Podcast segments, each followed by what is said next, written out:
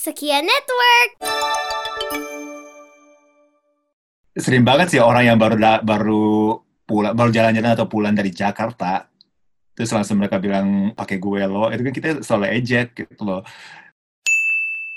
Dosenku itu nawarin denger CD Krisya Iwan Fals sama Padi mungkin variasi dengan tema cinta ya mungkin lebih banyak di Indonesia ya tapi kalau variasi tema lagu itu lebih vari bervariasi di Jepang menurutku Welcome to Diaspora Clustery.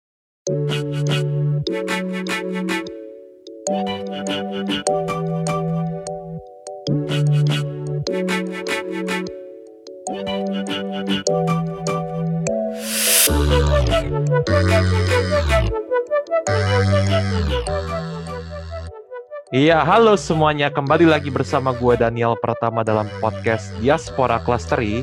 Eh, seperti biasa gue akan ngobrolin banyak hal ya. Hari ini kita kedatangan seseorang yang menurut gue bahasa Indonesia itu jauh jauh jauh jauh lebih baik daripada gue sih.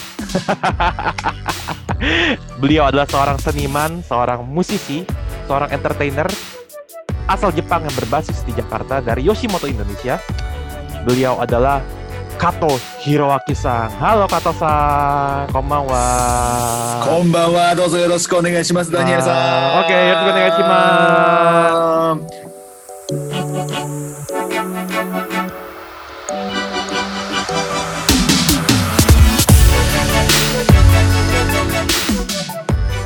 今日はね、日本語で 日やるってことで。本語だよね、日本語だよね。tidak ada. Ini bukan YouTube, tidak ada subtitle di sini. Tidak ada subtitle. Wah, wah, wah, oke, oke, oke. Halo, selamat malam, Mas Daniel. Eh, malam Mas Kato atau Mas Hiro ya, enaknya yang ngomongnya ya. Enaknya Oh, dipanggil Mas Mas Hiro Hiro, atau boleh, Kato? Mas Hiro. Oke, Mas Hiro ya. Mas Hiro ini seorang yang multi talenta menurut saya ya. Oh, semua dijabanin deh.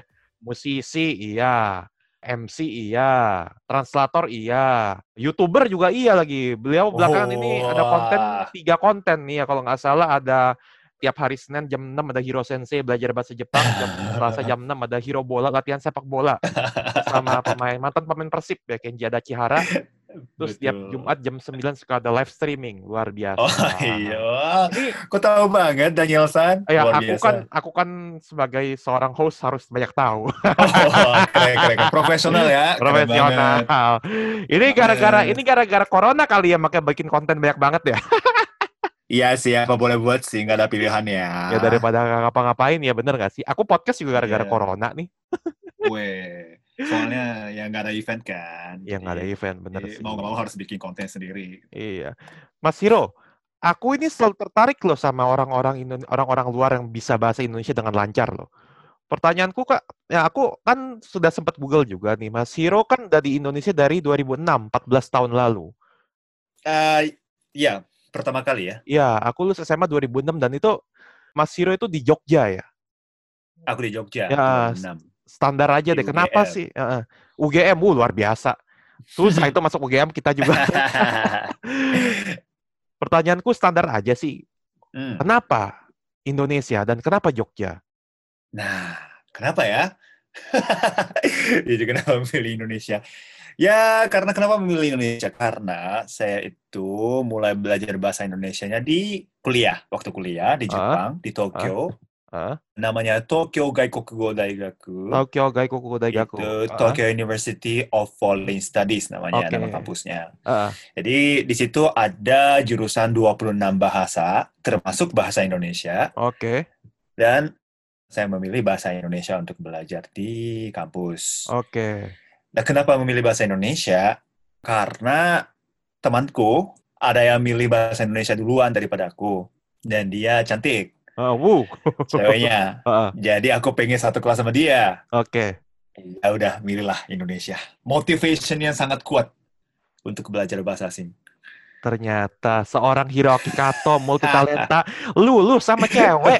Gila, Ini, ini ceweknya siapa sih? Nih, lu gua gua pengen terima kasih. Sebenarnya, Ah. sebenarnya orang Jepang sih, orang Jepang yang belajar bahasa Indonesia kan. Ah, Ya kan, jadi aku pengen satu kelas sama dia ya ya itu motivationnya. Alasan kenapa memilih bahasa Indonesia ya itu. Maaf ya. Oh, Alasannya apa-apa. cuma itu doang. nggak apa-apa justru aku tuh pengen terima kasih tuh sama tuh eh, siapa tuh cewek. Nah Hiroki kan Katosang bisa kayak begini tuh karena cewek itu juga kalau nggak ada ya gimana dong? Nggak bisa. Ya sih, ya sih, ya sih. Terima kasih Iya. ya. Terima kasih Erika, terima kasih banyak. sebut nama. Sebut nama. Saya tidak bertanggung jawab ya kalau terjadi apa-apa ya. gak apa-apa, gak Gak masalah. apa-apa, gak Ya, masalah. gak jadi masalah. aku mulai belajar bahasa Indonesia di situ. Dan kenapa memilih Jogja untuk lanjutin kuliah? Eh, sebenarnya exchange sih, exchange di Jogja UGM. Eh, kenapa waktu itu ada pilihannya ke UI sama Bandung, Pajajaran University. Heeh. Kalau enggak di Bali Udayana dan Jogja ada empat pilihan untuk exchange. Karena kampusku Tokyo University of Foreign Studies kerjasama dengan empat kampus itu. Kenapa memilih Jogja? Karena senpaiku, seniorku yang pernah tinggal di Jogja kan bilang di Jogja itu banyak seniman Heeh. Setuju saya. dan ya lingkungan untuk mahasiswa itu sangat baik di Jogja. Ya, jadi nggak begitu banyak tempat dugem, nggak begitu banyak godaan-godaan yang nggak jelas. Ya udah bisa fokus ke kuliah katanya di Jogja. Ya udah aku memilih Jogja. Dan terbukti kan? Ya terbukti sekali. Tapi tapi ada godaan setiap hari untuk nongkrong di angkringan. Angkringan luar Nah biasa. itu sampai pagi minum kopi, gorengan, terus aku kesiangan masuk kelas gitu-gitu. Aduh Indonesia banget sih. Makanya. Gila, tapi di UI ah, pilihannya ada UI, Unpad, Udayana, sama UGM. Itu empat kampus yang gak bakalan bisa aku masukin. Itu susah banget. iya, itu berkat berkat kerjasama sih aku juga Iya kalau ikut tes Iya. ya nggak bakal nggak bakal terima lah. Akhirnya kan tadi kan setelah tadi Mas Hiro cerita katanya karena tertarik sama teman sekelasnya belajar bahasa Indonesia dan karena sempainya pernah di Jogja. Tapi Mas Hiro sendiri kan tentunya kan semakin tinggal di Indonesia kan semakin berkembang nih perasaan cintanya, perasaan suka terhadap Indonesia. Nah, apa sih yang ngebuat Mas Hiro ini bisa berkembang rasa suka terhadap Indonesia gitu? Jadi sebenarnya sebelum aku mulai tinggal di Indonesia sama setelah tinggal di Indonesia setahun itu kesannya berbeda ya. Jadi sebelum aku berangkat ke Jogja, kenapa aku tertarik ke Indonesia? Karena eh, batik dan gamelan. Batik dan gamelan, oke. Iya, ter- terutama terutama gamelan sih, karena aku main musik Heeh. dan aku sering dengar suara gamelan tuh dari healing musik Oke. kalau di Jepang. Ah. kan banyak kan di Jepang kan ada healing CD atau healing eh, playlist kan banyak banget tuh. Dan di situ pasti ada suara gamelannya dan sangat enak dan santai gitu kan. Jadi aku tertariknya karena itu. Dan setelah aku tinggal di Jogja, ya tetap sih tertarik karena gamelan dan batik juga. Dan aku sangat suka batik dan aku setiap manggung pasti eh, selalu pakai batik. Oh iya, selalu banget aku Iya. sering lihat tuh. Mm-mm. Ah. Tapi setelah aku tinggal di Indonesia setahun, eh, aku makin jatuh cinta ke Indonesia karena orangnya ya, orang-orangnya saya ketemu di Indonesia. Heeh. Dan kebetulan sangat baik semuanya. Oh iya jelas. Dan Jelas. dan apa namanya ya hubungan persahabatan di Indonesia itu kalau dibanding di Jepang sedikit berbeda ya. Oh Maksudnya iya. eh, merasa jaraknya lebih dekat gitu. Jadi eh, karena aku suka Indonesia, eh karena eh, udah ada suasana kayak gitu, aku semakin suka Indonesia dan pengen balik dan lanjutin hidup di sini gitu sampai segitu. Dan se- akhirnya terbukti ya bisa dilanjutkan sampai sekarang ya. Luar biasa. Nah, eh, speaking of eh, perbedaan antara Indonesia dan Jepang, memangnya Mas Hiro sendiri kan sebagai orang Jepang yang kita tahu semua ada di media kan sering bilang katanya ini kita ngomong kita ngutip dari media ya, aku ngutip dari media ya. Dari media internasional kan sering bilang kata orang Jepang itu kan individualistisnya kencang sekali gitu kan, kuat banget gitu. Sementara orang Indonesia itu lebih ke kolektif gitu. Nah, apakah eh, murni karena Mas Hiro sendiri di Jepang ngerasa kayak sendiri-sendiri ada jarak, ada space, tapi begitu masuk ke Indonesia eh, ada jadi tidak ada space gitu karena kita nggak biasa pakai space gitu. Itu Mas Hiro sendiri sempat ada culture shock gak sih di situ? Eh ada ya karena terutama image itu itu sangat kuat di Tokyo ya, yang individualis itu. Sebenarnya eh, di Jepang juga kalau kita ke daerah atau kampung itu masih kolektif sih orangnya sebenarnya. Cuma karena aku lahir besar di Jepang di Tokyo, jadi lebih indi- individualis termasuk aku.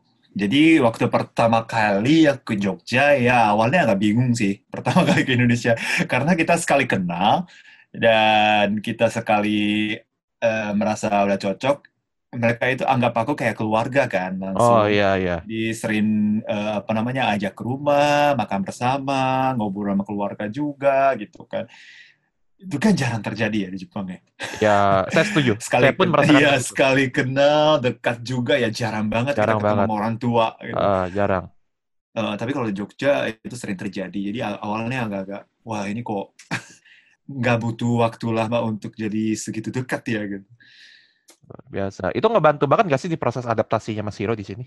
Maksudnya mem- membantu proses adapt- adaptasi nggak gitu? Jadi lebih eh, lebih cepat kerasan atau betah gitu di Indonesia Iya sih gitu. pasti sih, pasti sih. Karena ya gara-gara itu aku suka Indonesia gitu loh. Eh, itu jadi eh, pemicu untuk membuat aku jatuh cinta ke Indonesia pastinya. Oke, luar biasa. Hmm. Terharu saya. Hmm. Wah, Kalau kamu sendiri gimana Daniel San? Tapi kamu kan sekarang tinggal di Tokyo kan? Iya, Eh, kerasa juga nggak? Aku sendiri sih kerasa kehilangan kekeluargaan ya jujur aja ya sebenarnya. Ini Hmm. sorry ya Hirosan kan Hirosan kan orang Jepang ya. Aku-. Aku kerasa jauh sih karena di Indonesia sendiri ini mungkin sedikit lebih spesifik ya kalau di Indonesia sendiri baru berkenalan tuh nggak ada masalah kita nanya nomor handphone gitu atau nomor WhatsApp. Iya iya iya iya. iya. di Jepang sendiri even ini sama cowok aja nanya nomor line atau WhatsApp itu aja kadang-kadang kayaknya sedikit yang bersangkutan agak sedikit sungkan gitu loh.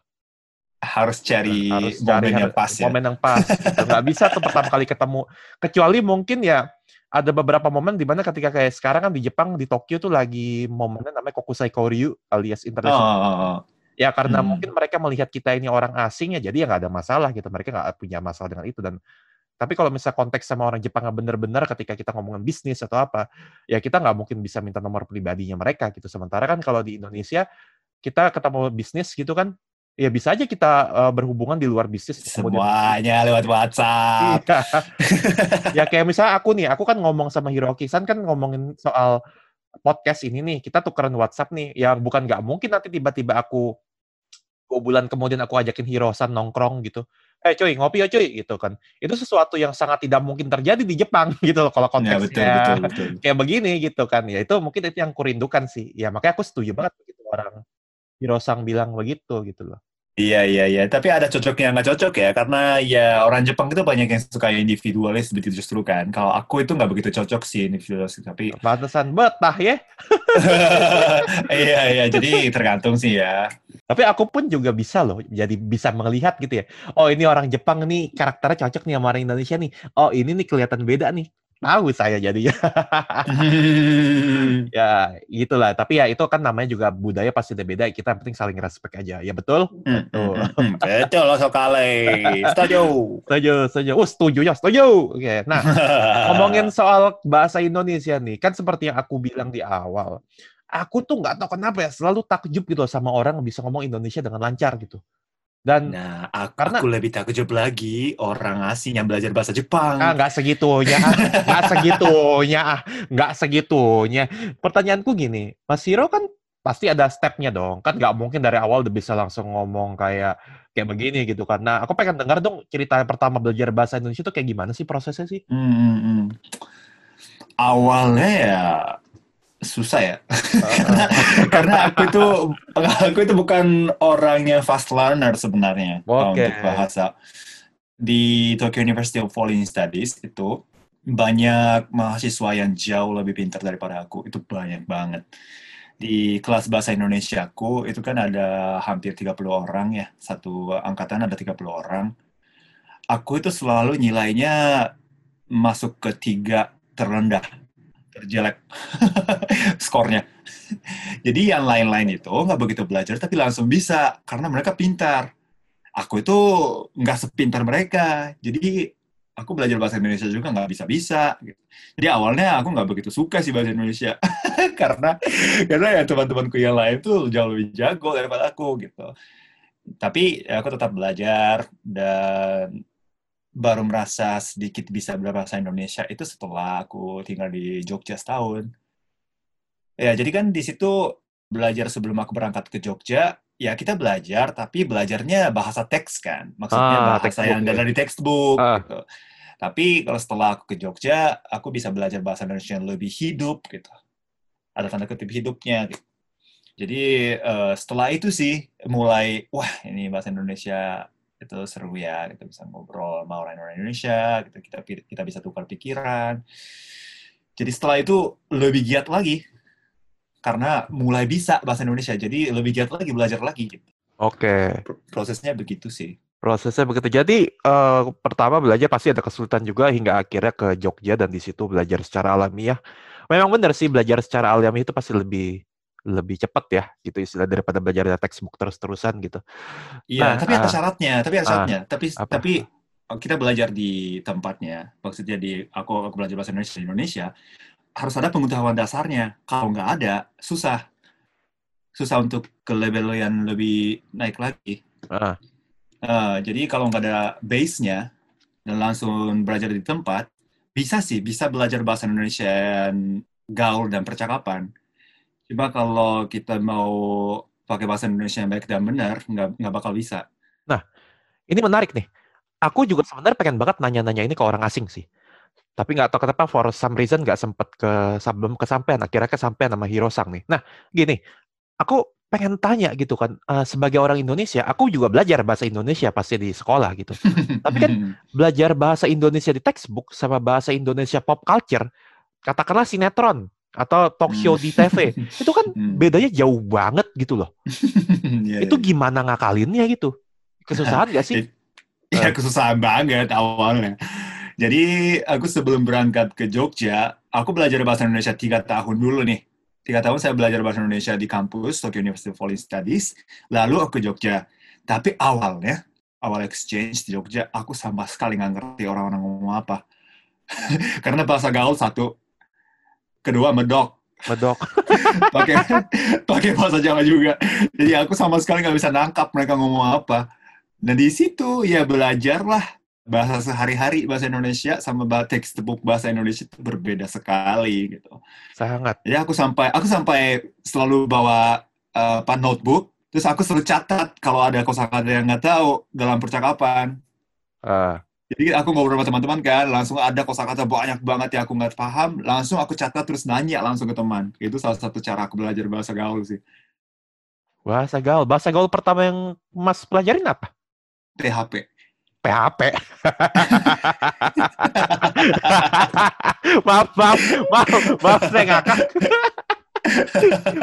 ペハペ日本語で何だっけ？はね、嘘つき？嘘つき？っていうか、ペハペはね、なだろうな。思わせぶりがない。思わせぶりだね。うん、思わせぶりがない。うん、思わせぶりだね。PHP. Begitulah ya. Nah, akhirnya bahasa gaul PHP dari situ kan berkembang terus gitu ya. Nah, kan gini nih. eh, selain bahasa gaul, tentunya kan ada banyak konteks ya. Indonesia itu kan bahasa Indonesia adalah bahasa selain kaya akan kosakata, itu juga kaya akan konteks. Contohnya adalah ketika tadi ngomongin medok. Mas Hiro di Jogja ngomong aku kamu atau di Jawa ngomong aku kamu itu memang biasa. Ngomong gue lo ngajak berantem. Sementara kalau ke Jakarta kita balik Mas Hiro ngomong aku kamu atau cewek deh kebanyakan cewek sih kejadian kayak gini sih cewek Jawa ngomong aku kamu ke orang Jakarta oh cowok-cowok Jakarta baper semua langsung mas Iya, iya, iya, iya, benar-benar. mas Benar. eh, ngerti gak masa aware gak sih sadar gak sih kalau ada budaya kayak begitu di Jakarta di Indonesia gitu Wah, sadar banget kalau itu. Dulu, dulu tahun 2006 kan aku Ah, belajar di Jogja, ah. UGM. Ah. Jadi, jadi sering banget sih orang yang baru baru pulang, baru jalan-jalan atau pulang dari Jakarta, terus langsung mereka bilang pakai gue lo, itu kan kita selalu ejek gitu loh. Wah, kamu itu dari Jakarta pakai gue lo aja. Jadi apa ya di situ pasti ada lah ya. itu. Dan iya, dan kalau kita pakai aku kamu di Jakarta juga ya, aku aku tahu sih respon dari teman-teman kamu kok pakai aku kamu dan cowok cowok mau cowok cowok mau cowok pakai aku kamu sih? Iya, tapi aku untungnya aku seniman sih.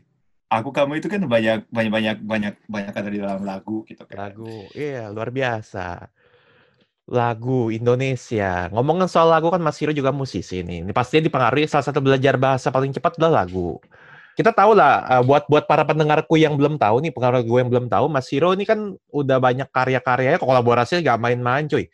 Sama pertama dari apa uh, Noeleto ya, Ruang Rindu bahasa Jepang. Kemudian ada yang terkenal banget sekarang tuh Ariel Noah ya. Uh, Hmm, Mushima Mataitsuka, Musim Mataitsuka atau mungkin nanti itu zaman saya SMA dulu pertama kali saya dengar itu. Natsukashi banget. Kemudian ada Ran yang apa sih eh apa sih jauh mati jauh mati jauh di mati dekati hati. Kokoro wa sugu soba ni. Kuro Sugusabani. Kemudian eh maaf kalau boleh mention ya, istrinya Mas kan juga salah satu fan favorit saya ketika saya SMP. Eh Ada, ada, ada, ada, ada. Ya Moka favorit saya Arina Moka Arina Moka itu favorit saya ketika SMP. Salam ya Mas Hiro ya. itu favorit saya Salam banget. katanya, Arina. Oh ya. Sama- Halo. Salam kenal. Itu saya saya dulu dulu waktu SMP saya dengerin My Secret Admirer loh sampai baper saya. Oh, si Mayer ya. Ya, ya, banyak yang denger sih Waktu ya. SMP. Iya. Iya, iya. Nah, eh, ini lagu pertama. Boleh cerita nggak sih lagu pertama yang ngebuat Hmm, Hikato-san atau Mas Hiro ini jatuh Hmm. cinta sama Indonesia? Hmm. Hmm, ah, lagu pertama kak. Lagu pertama sih sebenarnya aku nggak begitu ingat ya. Cuma eh, waktu aku belajar di kampus di Jepang ya, di Jepang, dosenku itu nawarin denger CD Krisye, Ah, ah, Iwan Fals, ah, sama Padi. padi, itu. oh gila. Iya, jadi tiga CD itu yang pertama kali aku dengar dari Indonesia Pops ya, bisa dibilang Pops kan ya. Yang Pops dan Fork. Itu dari mereka. Dan lagu pertama yang aku translate itu Ruang Rindu dari Leto. Oh iya, itu. Itu lagu pertama yang aku translate. Yes. Itu kan susah banget gitu tuh. Ya, susah banget itu. Entah kenapa aku bisa waktu itu. Wah, luar biasa itu. Ruang Tapi sangat terbantu oleh Noe langsung, Ah, vokalisnya Leto. Jadi ah. waktu itu aku di Jogja dan eh, aku beli CD Leto, terus aku langsung jatuh cinta sama karya-karya Leto. Bagus banget. Dan zaman itu kan ada tiga band yang naik banget tuh di Jog di Indonesia tahun 2006 itu. Salah satunya Leto, Ah, ah, oh iya, Esto. Niji. 2006. Niji, sama Samson. Samson. Uh, Samson. Iya. jadi jadi ada tiga kelompok nih di kampus juga. Ada yang suka Leto, ada yang suka Niji, ada yang suka Samson. Dan aku aku dia timnya Leto gitu. Terus setiap Leto. ya setiap Letonya manggung, aku selalu datang terus nonton di baris yang paling pertama, paling depan. Oh ya, Leto kan dari Ya. Jogja juga ya. Oh, pri- Iya, ini dari Jogja. gampang Hmm. banget ya jadinya. Nggak Iya, perlu jadi aku jauh-jauh. lama-lama kenal lama Noe. Terus aku sering main ke studio. Dan aku waktu aku translate Ruang Rindu ini, aku untungnya aku bisa nanya langsung ke penciptanya arti-arti atau makna-makna liriknya. Nah, itu yang sangat membantu untuk karya pertamaku yang translate. Translate. Nah, ngomongin soal translate nih. Aku kan eh, eh, gimana ya? eh, aku tuh juga beberapa kali suka iseng gitu ya nge-translate lagu-lagu Jepang ke Indonesia, tapi buat fandom aja. Lagu-lagu dulu aku waktu masih masih pas masih jago-jagonya sekarang sih udah enggak ya. Pas masih jago-jagonya bahasa Jepang tuh aku suka banget nge-translate lagu Ikimonogakari. Karena Wih. Ikimonogakari itu lagunya liriknya gampang menurut aku. Dan itu masih gampang di Indonesiain gitu loh. Nah, pertanyaanku adalah gini loh. Kadang-kadang nge- nge-translate lagu Jepang ke Indonesia itu susah ya nggak nemu loh gitu loh. Hmm, hmm, hmm, hmm. Kayak kayak contohnya lagu ya mungkin kita sebut nggak usah sebut nama grup deh. Yang ada I want you, I need you, I love you itu itu kan juga susah itu kan itu kan itu, itu susah. Jadi eh, mungkin bisa, tapi kan jadi aneh gitu loh. Nah, eh, Mas Hiro sebagai orang Jepang setuju nggak sih kalau bahasa Jepang itu susah banget kadang-kadang ditranslate ke Indo sebenarnya? Bukan susah, kayaknya kadang-kadang mungkin tepat, tapi orang Indonesia itu tidak seperti ini kita ngomongnya gitu loh. Hmm, wah ya itu pasti sih, itu pasti, itu pasti. Karena eh, apa namanya ya, em, kata-kata atau ekspresi yang sering digunakan di dalam lagu itu pasti berbeda masing-masing negara ya. Jadi Indonesia itu kan ada tren sendiri, Jepang itu ada tren sendiri gitu kan. Jadi ada banyak kata-kata atau phrase yang sebenarnya familiar buat orang Indonesia, orang Jepang, tapi belum tentu iya buat orang Indonesia. Itu sering terjadi di dalam lagu dan translate. Dan memang susah sih. Memang susah. Eh, translate itu memang susah contohnya kalau buat buat aku sih lalu selalu ngelihat begini kalau buat aku tuh kayak misalnya kita ngambil lirik dari grup itu ya misalnya seperti popcorn yang meletup-letup. Ya kita bisa membayangkan popcorn yang meletup-letup itu apa tapi kita kayak eh apaan sih ini popcorn yang meletup-letup? Gue tahu ini apa ini tapi kayaknya aneh gitu nah, iya iya momen-momen momen-momen awkward itu yang sering kita uh, momen-momen awkward itu atau momen-momen aneh itu yang sering kita rasakan. Kayak misalnya eh ya popcorn yang meletup-letup atau misalnya apa sih uh, banyak lah kayak gitulah. Nah, aku tuh yang uh, eh sorry momen yang pengen aku tanya itu sebenarnya kalau nge-translate itu sebenarnya boleh nggak sih kita nggak nggak 100% sama gitu. Misalnya kayak uh, misalnya kita ganti dengan kata-kata yang lebih ke Indonesia gitu. Hmm. Hmm, hmm, hmm, hmm. Misalnya kata, sebenarnya uh, itu tergantung kontraknya ya. uh, terlepas dari kontrak. Aku cerita lagi ya, ini ya. Iya. Iya, jadi karena ini gara-gara aku uh, ini translate lagu itu salah satu profesiku ya. Dan trans, hasil translateku itu biasanya selalu bekerja sama dengan pihaknya langsung, artisnya langsung. Jadi di situ ada beberapa persyaratan. Itu tergantung benar-benar tergantung artisnya sih tergantung si artisnya maunya bagaimana gitu ya iya jadi ada artis ya seperti yang I, I Want You I Need You itu ya grup itu itu nggak boleh mengubah satu kalimat pun atau satu kata pun nggak boleh mengubah oh, artinya. oh, begitu. dan uh, uh, katanya. Karena aku sendiri pernah bekerja sama bukan bekerja sama sih aku bu pernah bekerja di tim yang translate itu lagunya. Aku nggak sebutin lagu apa ya. Uh, Tapi aku pernah trans, aku pernah gabung ke tim translate lagu grup itu. Dan kita nggak boleh mengubah satu kalimat pun dan satu kata pun. Oh begitu? dari aslinya, yes. Oh. Karena karena itu semuanya penciptaan dari sang produser. Sang produser dan ya. hak haknya semua sang produser dan dia nggak mau berubah artinya. Walaupun sedikit aneh buat orang Indonesia Iya, itu loh. Tapi nggak apa-apa. Ini ini ini aku murni nanya karena aku pengen tahu aja ya Hiro Sang ya, bukannya iya, iya. mau gimana. Nggak apa-apa. Dan kalau kita terlepas dari kontrak ya, cerita kontrak, sebenarnya boleh banget untuk mengubah artinya atau kata-katanya. Karena contohnya begini, lagu Jepang yang sangat terkenal di dunia, huh? itu ada Ue o Muite Arko. Ah iya. Ue o Muite Arko yang baju merah eh, jangan sampai lolos. nah, itu itu judulnya Yueo Meite Arko, ya kan? Nah, itu sangat-sangat sangat terkenal di Jepang dan seluruh dunia sebenarnya. Uh. kenapa ini uh, bisa terkenal di seluruh dunia? Karena di cover oleh seorang artis di US. Uh, Sukiyaki, betul. Dan Iya, mereka bikinnya sukiyaki. Nah, sukiyaki itu sama sekali nggak ada hubungannya dengan Uyomuite Arko kan, judulnya aja. sukiyaki kan nama makanan, nama masakan ya. Tapi Uyomuite Arko. Dan isi liriknya totally berbeda.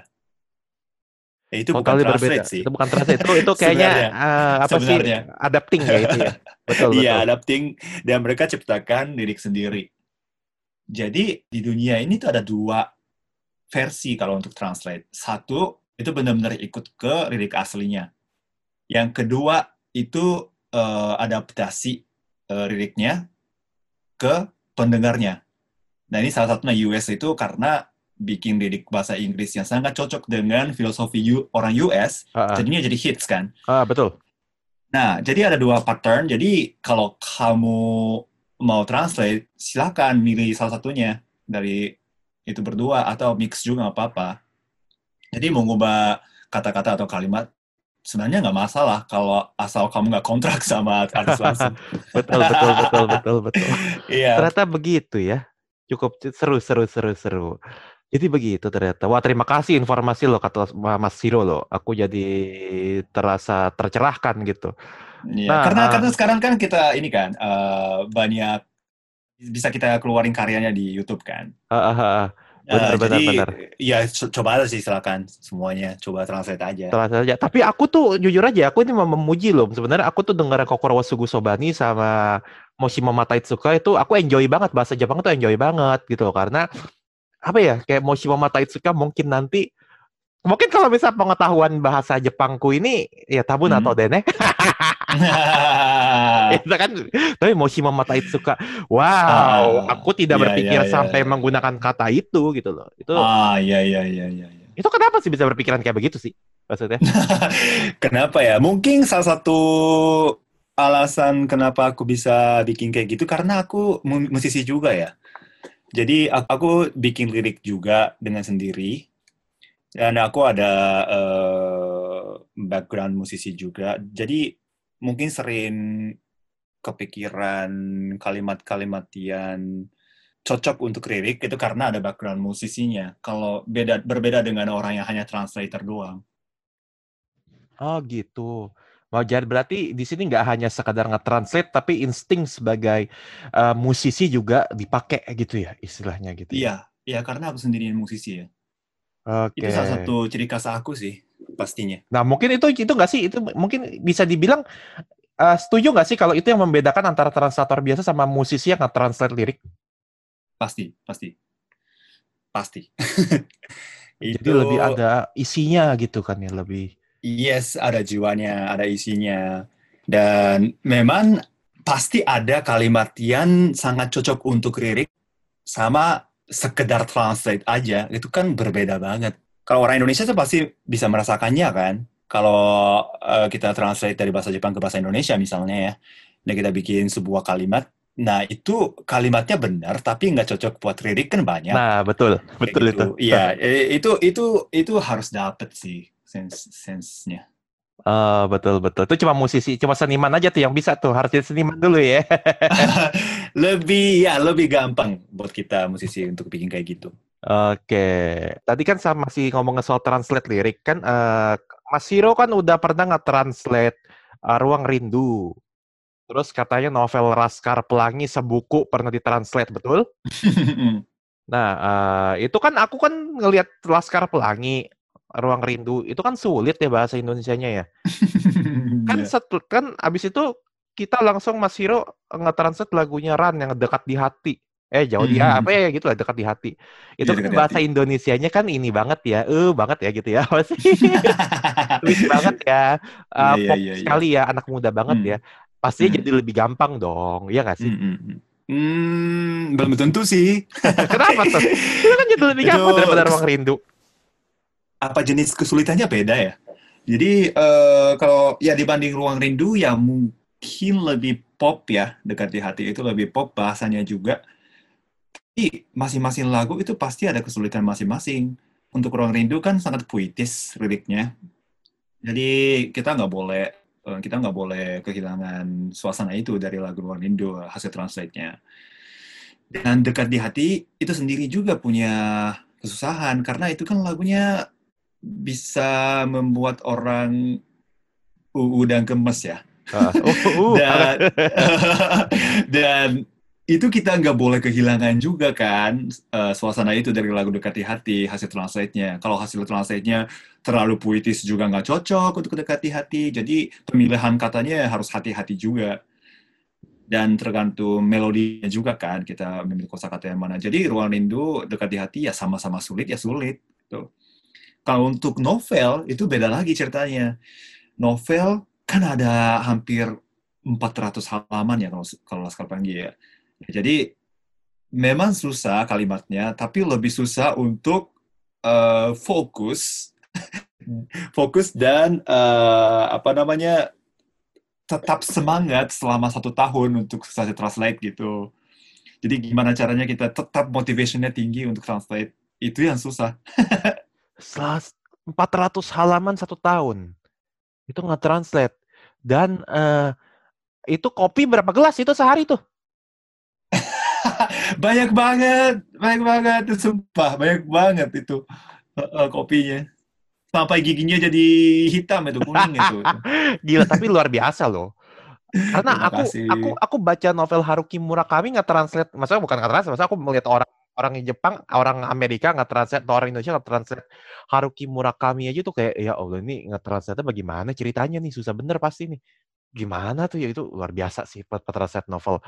Nah, masih ngomong soal lirik lagi nih ya, sebagai musisi dan lirik gitu kan. Ah, sebenarnya ngenulis lirik lagu Indonesia sama lirik lagu Jepang itu ada kesamaan dan ada kesamaan nggak sih sebenarnya? Cara nulis lirik lagu dalam masa dua lagu yang berbeda gitu lagu Indonesia sama lagu Jepang cara nulis liriknya itu lebih ah sorry maksudku lebih susahan mana sih nulis lirik Jepang sama lirik atau lirik Indonesia? Jadi untuk translate apa ciptakan kamu biasa sendiri? ciptakan sendiri ciptakan sendiri aja. Oh, ciptakan sendiri. Ya, hmm, lebih susah ciptakan yang dalam bahasa Indonesia pastinya. Karena bahasa ibuku bahasa Jepang. Untuk translate juga sih sama. Jepang ke Indonesia lebih susah daripada Indonesia ke Jepang. Ah masa sih? Kayaknya Jepang ke Indonesia lebih gampang deh kalau menurutku deh. Ya, menurut kamu iya karena bahasa ibu kamu bahasa Indonesia.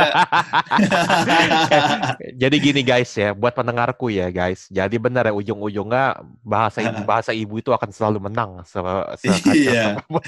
Iya, benar. dasar benar, dasar banget itu. Tapi tapi aku sekarang ya kadang-kadang ngeliatin lagu Jepang nih ya.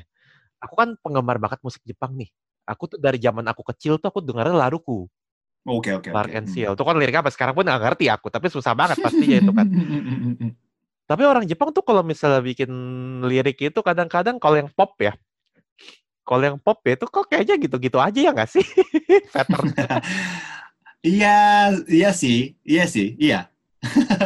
Selalu eh, apa ya, jangan putus asa mengejar mimpi kalau enggak Mengejar eh, mimpi Hasire, Hasire apa sih? Iya, iya, iya, Sakura, hasilnya- Sakura, hasilnya oh, Sakura. Berlari-berlari. Eh, Sakura. Sakura, atau ya I love you lah apalah ya sama aja sih. Pokoknya aku ingetnya gini. Aku ingetnya tuh kalau misal Sakura tuh pasti sedih-sedih lagunya. Nggak ada lagu spring yang gembira itu kagak ada itu kayaknya tuh. Oh, iya iya Kalau ya. Sakura pasti pasti Hmm. sedih-sedih. Kalau winter tuh pasti ya kayak begitu semua lah gitu. Eh kayaknya mungkin itu mungkin karena itu ke eh, negara empat musim itu nggak bantu kalau dia bikin lirik ya, ya nggak sih? Jadi konteksnya Ah, banyak iya, gitu. Iya, iya. Iya, iya, iya, banyak. iya. Jadi masing-masing musim itu memang ada image-nya sih. Jadi musim semi itu eh, kecuali kecuali musim sakura ya. Musim sakura kan cuma dua minggu doang. Dan memekar begitu indah dan gugur begitu cepat gitu. Jadi banyak eh, karena banyak lagu sedih eh kenapa banyak lagu sedih untuk bertema sakura karena ya itu cuma dua minggu hidupnya. Nah, gara-gara itu yang banyak yang sedih Terus kan banyak yang itu. banyak yang lulus-lulusan juga kan ceritanya gitu kan jadi Iya. berpisah gitu. Oh iya iya iya, lulus Ah, yes yes yes. Hmm. Kasih sebelum lulus kasih senpainya coklat gitu kan ya kayak gitu-gitu dah ceritanya Hmm, gitu. Iya iya benar benar. benar. Tapi sebenarnya selain eh, selain musim sakura, musim semi itu image-nya memulai sesuatu yang baru. Oke. itu. Spring Karena- ya, harus. Iya, karena hitu- hitungan Jepang itu kan mulai dari April ya. Apa eh, April. sebenarnya. Heeh. Ya, jadi eh, ada kata nendo kan. Nah, eto heisei eto sen- 2020 nendo itu mulai dari April 2020 Oke. ya kan? Sampai Maret. Nah, hitungan Jepang itu kan kayak gitu. Jadi mulai sekolah juga dari April dan musim semi. Jadi kita image-nya musim semi itu sesuatu yang baru yang akan dimulai. Oh, Ya, Ya, musim itu- itu panas familiar sih. itu image-nya libur. libur. Ya, liburan musim panas. Sekolah libur satu bulan, kampus libur dua bulan. Ah, Dan ada liburan obon juga obong. seminggu lebih dikit. ya Kantor kan? satu minggu saja. Ah, iya, seminggu doang, kan obon doang kan, Iya. Tapi ada image yang kita liburan ah, atau pantai. nature, ya pantai, nature Ah. atau pohon yang begitu hijau, gitu. Itu di musim panas. Kalau musim gugur itu kan namanya gugur ya, jadi banyak eh, agak sedih gitu gugurnya, ada perpisahan atau menuju winter kan semakin dingin gitu. Ah. Butuh pelukan biasanya itu, itu Oh. musim gugur itu. Tapi aku tuh nggak suka loh musim gugur sebenarnya. Oh ya? Nggak tahu bukan Sedih. bukan nggak suka bukan apa ya kayak kalau Oh. secara pop culture aku tuh nggak gitu suka musim gugur karena musimnya nanggung. Maksudnya Ah. dingin kagak, panas kagak itu apa udah Ah. kayak gitu. Oh gitu ya. Justru aku Iya. suka musim gugur karena Aku nanggung. Aku tuh gugur gitu gini loh ya kadang-kadang loh kadang-kadang tuh repot tuh kalau gugur di Jep, musim gugur di Jepang tuh Ah. nyebelin sih. Kayak misal pagi tuh pagi pas siang tuh bisa panas kita nggak pakai jaket, tapi malam tuh bisa dingin. Ah, Gitu, itu ah, iya, ngeselinnya iya, gitu, iya, gitu iya, loh. iya, iya, iya. Susah ya kontrol pakaiannya begitu. ya. Heeh. Sama Benar, kayak benar, mu- benar. sama kayak musim semi akhir-akhir juga begitu tuh. Ah, iya, iya, benar, benar. Kadang panas, kadang Iya. dingin. gitu. Tinggal di Iya, Jepang iya, itu benar. kalau musim-musim labil gitu ngeselin memang. Iya, benar, benar, benar. Nah, terus oke. Ya, kalau musim dingin kan ini kan salju ya. Salju sama ya dingin karena dingin ya. Iya. Itu image. Nanti kita di Indonesia kita bikin lagu buat musim duren ya Mas Hiro ya. Iya, iya, boleh boleh musim mangga, musim, Musim durian. duren. Musim putus. musim kawin. Hai hai hai. Itu kan tiap hari deh itu. Untuk, untuk kucing ya. Itu tiap kali deh kayaknya tuh musim-musim putus tuh kayaknya tuh. Oke. Eh, tapi kalau misalnya ngomongin lirik lagi nih, kadang-kadang Mas Hiro itu suka ini gak sih? Apa sih kesan Mas Hiro tentang orang Indonesia kalau bikin lirik itu bagaimana sih? Kesannya Ki? Kesannya eh, lagu pops atau ya lagu pops Indonesia itu yang hits itu 90% lagu cinta ya. Oh iya jelas. Iya, jadi image pertama ya sampai sekarang sih ya banyak ya lagu cinta itu image-nya. Lagu cinta kalau enggak rindu. Rindu, iya. Lu mau lagu rindu, cinta, cinta, kangen. lu mau lagu cinta model apa aja sebut dah ya dari yang modelan yang modelannya kayak apa sih kayak Leto gitu yang puitis kayak Jikustik, Leto Iya, iya, yang iya, iya. oh iya. yang tingkat tinggi sampai atau Club Project tuh. Jogja juga tuh. Uh, uh, uh, Club iya, Project iya, iya. itu juga itu yang dari yang puitis-puitis macam Club Project, Hmm, Leto, Jikustik, Hmm. tuh tuh, hmm. sampai yang receh-receh tuh kayak Wali, Bagindas itu ada semua dan Iya, berwarna. iya, iya, iya. Itu lebih berwarna Betul, lebih berwarna nggak sih dari musik Jepang sebenarnya? Kalau Mas Hiro melihat. Eh, ya mungkin variasi dengan tema cinta ya mungkin lebih banyak di Indonesia ya. Tapi kalau variasi tema lagu itu lebih vari bervariasi di Jepang menurutku. Ah gitu. Hmm, karena Jepang itu kalau ma- major lagu-lagu major ya, lagu-lagu yang sangat terkenal itu ya kebanyakan sama temanya. Aitayo. Aitayo Iya. gitu. kalau lihat lagu-lagu yang apa termasuk indie atau termasuk semuanya ya Jepang itu lebih bervariasi sih sebenarnya temanya. Kalau Indonesia itu lebih ke cinta. Di dalam di dalam tema cinta ada bervariasinya. Oh iya jelas lah. Tapi Ah. eh, tapi kalau tema sendiri nggak begitu bervariasi kalau Indonesia. Bener sih. Kalau dari zaman apa ya? Kalau zaman 70-an nih lagu tahun 70-an 80-an lagu cintanya kan ya cinta-cinta rindu, cinta putus hati gitu kan. Begitu 90-an udah mulai yang puitis-puitis gitu kan kayak eh, apa sih lagu-lagu cinta biasa lah gitu tapi udah mulai agak puitis Hmm. tahun 90-an kan Hmm, gara-gara hmm, Club hmm, Project hmm. atau gara-gara Hmm, eh apalagi tahun 90-an ya eh, ada dulu satu band Kahitna ah itu juga Hmm, gitu Kahitna. kan hmm. kalau 2000 eh, 2000-an tuh udah mulai tuh eh, apa sih Hmm. apa waki-waki tuh furin-furin tuh Hmm. kayak Hmm. sepia kayak sepia teman iya, tapi iya, mesra iya. gitu Hmm, hmm, cukup hmm, hmm. variatif ya sebenarnya ya Hmm, hmm. Kalau tema cinta ya iya. Iya, berarti kalau udah kayak gitu Mas Hiro bisa dong nih bikin lagu cinta yang bervariasi kayak gitu kalau dalam bahasa Indonesia nih. Kayaknya justru, justru kalau aku ikut tren itu, aku nggak bakal menang sama Indonesia. Orang-orang cuma musisi-musisi Indonesia. eh, tapi bisa Jadi aku- loh. Bisa loh, siapa aku- tahu. ya, tapi kalau kalau versi aku itu ada di albumku juga. Jadi di Hmm. situ ada lagu berjudul Beda Selera. Itu Ah, kan oh aku itu aku dengar, aku dengar. Itu aku suka. Dan itu sebenarnya lagu tentang masakan-masakan Indonesia Ah. kan. Oh, Nah, iya, ada, iya. ada banyak makanan Indonesia yang aku sebutin dalam lagu. Cuman itu bisa jadi lagu cinta juga sebenarnya. Beda selera, tapi tujuannya cuma satu, yang pengen makan. Jadi kita eh, untuk mewujudkan keinginan itu, jadi kita ke tempat makan bersama gitu. Walau kita beda selera. Itu versi aku, lagu cinta yang versi aku. Tapi ada loh tahun 80-an lagu Indonesia yang mirip-mirip lagunya beda selera, bukan mirip Oke. melodi apa? Mm. Judulnya Singkong dan Keju. Itu Aribo. Ah, Ah, iya, itu- itu- itu- Iya, iya, itu iya, sama-sama iya, iya, iya. Itu tahun 80-an Jadi bervariasi, Bervariasi, iya. Iya, kayak dan Api dari Naif juga. Kayak Api, gitu, iya, gitu. iya. Beda selera. Itu lucu sih aku. Oh iya, aku lupa mention. Masih Mas Hiro juga nge-translate lagunya sepatu ya tulus gitu kan. Oh, terus, itu, iya, iya, itu iya. juga itu juga cukup cukup ini ya cukup Cukup unik itu Cukup unik temanya. Eh, temanya cinta, cuma ya variasinya sangat unik. itu, itu itu yang bikin Mas Hiro terkenal gak sih sebenarnya? Oh iya, iya setelah Ruang Rindu ya, iya. ya gitu. Ah, luar biasa memang. Oke. Kan akhirnya terakhir proyek terbarunya kan kalau ber, eh, menyanyikan lagu Kanade dalam bahasa Indonesia ya. Ah, Skima Switch ya. Switch Hmm. Skema Switch kolaborasi sama Skema Hmm. Switch. Kanade Hmm, jujur hmm. itu favorit aku banget. Dan di Jepang sendiri kan udah di eh, udah di cover sama banyak banget penyanyi ya versi mana-mananya gitu kan. Uh, dan aku tuh juga suka nyanyiin itu di karaoke karena ya jujur aja karena ya kalau nyanyi lagu itu aku mbak. Karena kalau lagunya gampang enak gitu loh. Aku nyanyi uh, itu nggak bakalan pales lagunya gitu aja sebenarnya oh, gitu. kamu pintar berarti ya enggak lah itu enggak lah ya. susah loh kan ade tapi ya kan karaoke di Jepang kan ladanya kan sudah diturunin dua mas. Jadi begitu. Kalau di Indonesia nggak bisa saya. Nah itu uh, gimana sih rasanya dipercaya Hmm. untuk nge-translate lagu yang sudah sebegitu ikoniknya di Jepang gitu? Oh, senang banget sih, senang banget. Jelas senang banget. Karena sejak sejak kecil, bukan- sejak kecil ya, sejak Remaja SMA atau ya remaja, kan aku Ah. selalu lihat mereka di TV ya, Uh, dan tentu saja dengerin lagunya juga, ya nyanyi di karaoke juga. Jadi waktu itu kan sama sekali nggak bayangin suatu hari aku bisa kerja sama dengan Muskima Switch langsung. gitu. Dan beruntung juga sih dan eh, bersyukur karena kesempatannya dan prestasi-prestasi prestasi yang aku dapat dari hasil translate selama ini gitu. Karena ada base seperti itu, jadi aku percaya oleh Skima Switch. Jadi senang banget sih.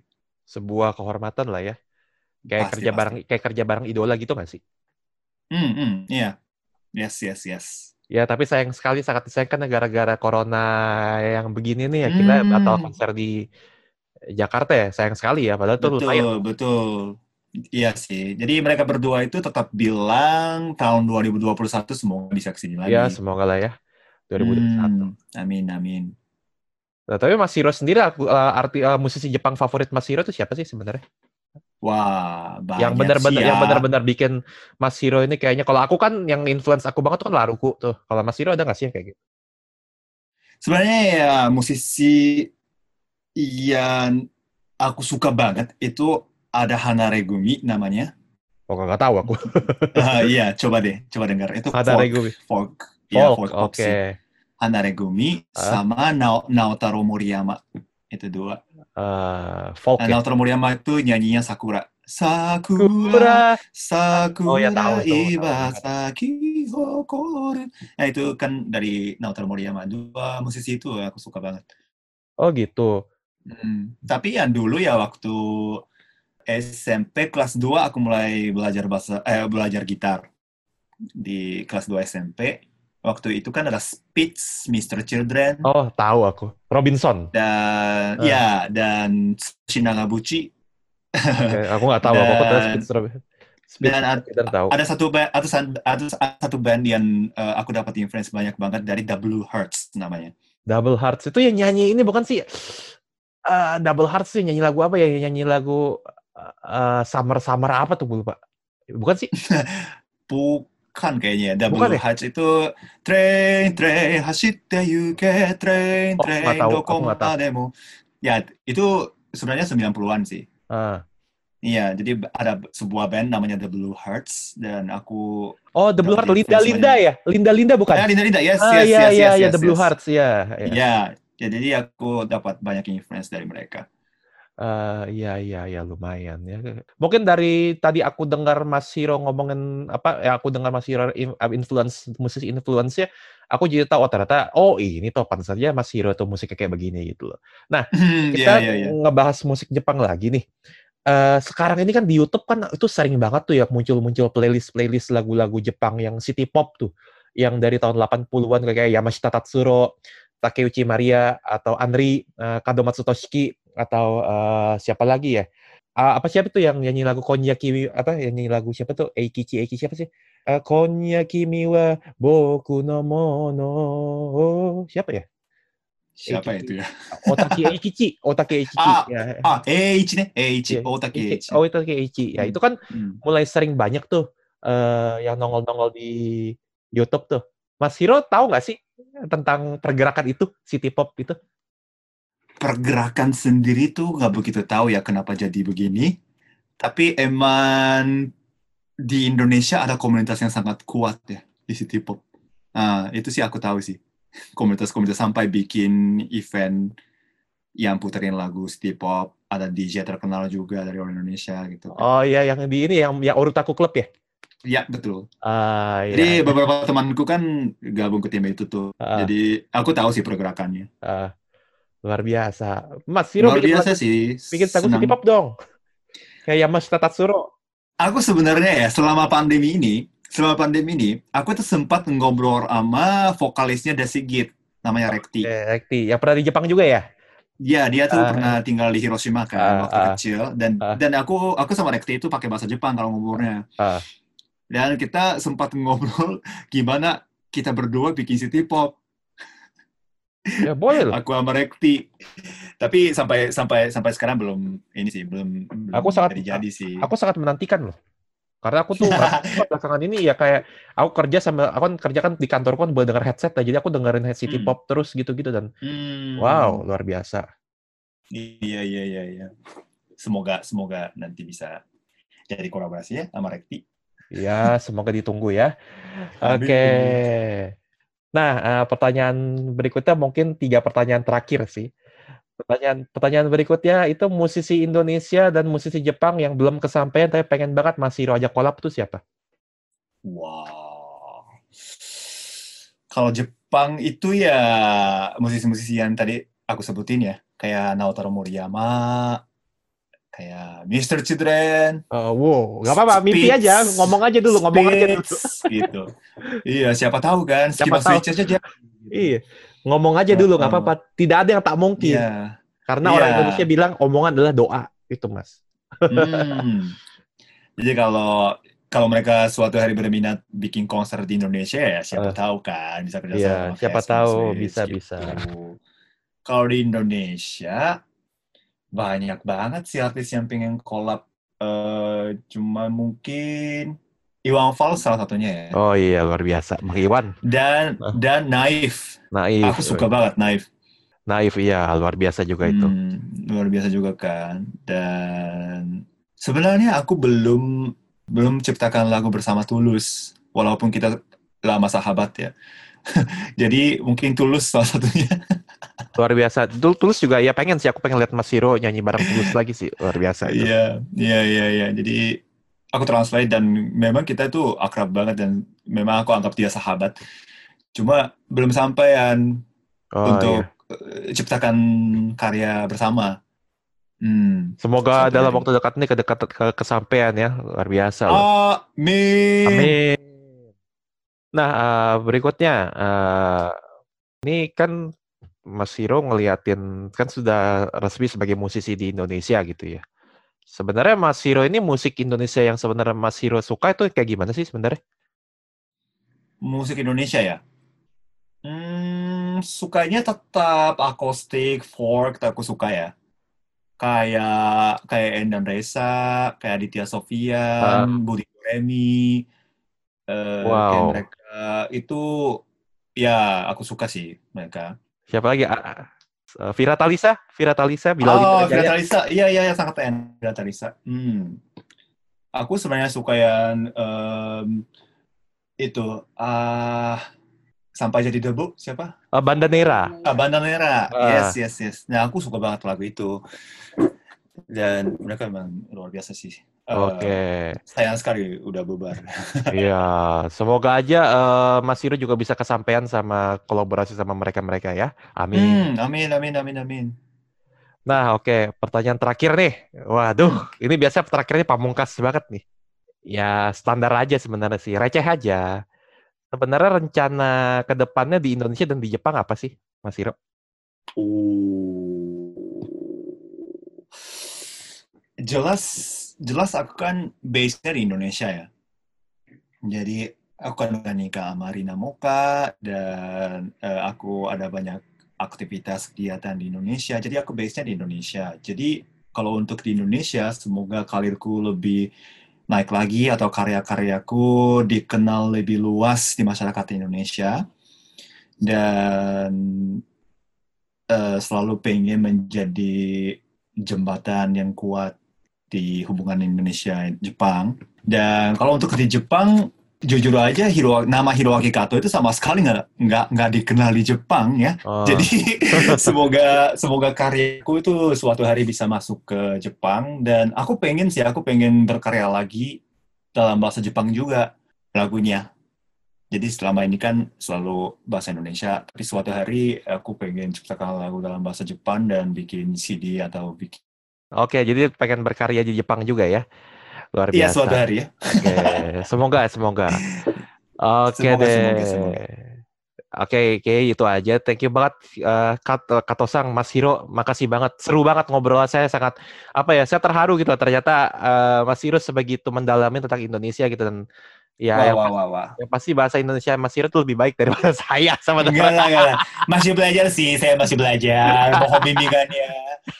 Eh Mas Hiro, Mas Hiro, coba dong Dan, ngomong. ah, ah, Mas Hiro coba dong ngomong kayak anak jaksel dong. Ada campur-campur Inggrisnya. Oke, thank you so much. Gue menikmati banget interview hari ini. Oh ya, yang which is, yang which is, yang which is, which is ini kayak seru banget which gitu kan. is, ya ya ya, which is, which is, ya ya ya, aku sering denger itu. Which is ya, gitu. Which is ya, begitu gitu. apa pun Iya. apa pun konteksnya ada which is di dalamnya gitu loh. Oke, eh, jadi intinya gini, eh, tadi yang kita bisa simpulkan adalah kurang lebih gimana pun juga eh, di mana pun kita berkarya, apa pun situasinya, kita harus tetap berkarya. Mau entah itu podcast, mau entah itu musik, mau entah itu YouTube atau mau apa pun apa teh, pokoknya manfaatkanlah semua potensi dalam diri. Mau itu bahasa Jepang, bahasa Indonesia. Yang penting selama bisa membuat orang bisa membuat lu pada lebih baik, jalanin aja. Ya oke, terima kasih Mas Hiroki Kato. Sukses buat karyanya segala macam. Salam juga buat Teh Harina atas kami. Oke, oke, oke, Tunggu lagu berikutnya dari Moka. Saya suka banget lagunya. sip. Oke, eh, oke. Semoga kalian sehat-sehat aja ya teman-teman Oke. Indonesia yang tinggal di Jepang. Jadi Oh iya, terima kasih. salah satu cita-citaku juga sih ya aku pengen apa namanya ya performance di depan kalian juga atau menghibur kalian yang sangat berjuang di Jepang dan Wah, terima, terima kasih banyak loh udah kasih. bekerja untuk Jepang juga gitu. Oh iya. Aku sangat kagum dan eh, banyak terima kasih kepada kalian yang bekerja di Jepang. Oh Iya, Mas Hiro juga makasih saya sebagai orang Indonesia terharu banget ya. Akhirnya ada juga yang benar-benar kayak apa sih melestarikan ya membantu melestarikan budaya Indonesia termasuk dengan musiknya segala macam. Well, itu ah, hontoni hontoni domo domo arigatou gozaimashita. Kochira koso arigatou gozaimasu. Tanoshikatta desu. Tanoshikatta desu. Oke, okay, uh, gua Daniel cabut. Ya, gua Daniel pertama cabut sampai bertemu di podcast Diaspora Cluster selanjutnya. Terima kasih Rosan. Bye bye. Arigatou gozaimashita. Bye bye. bye. Thank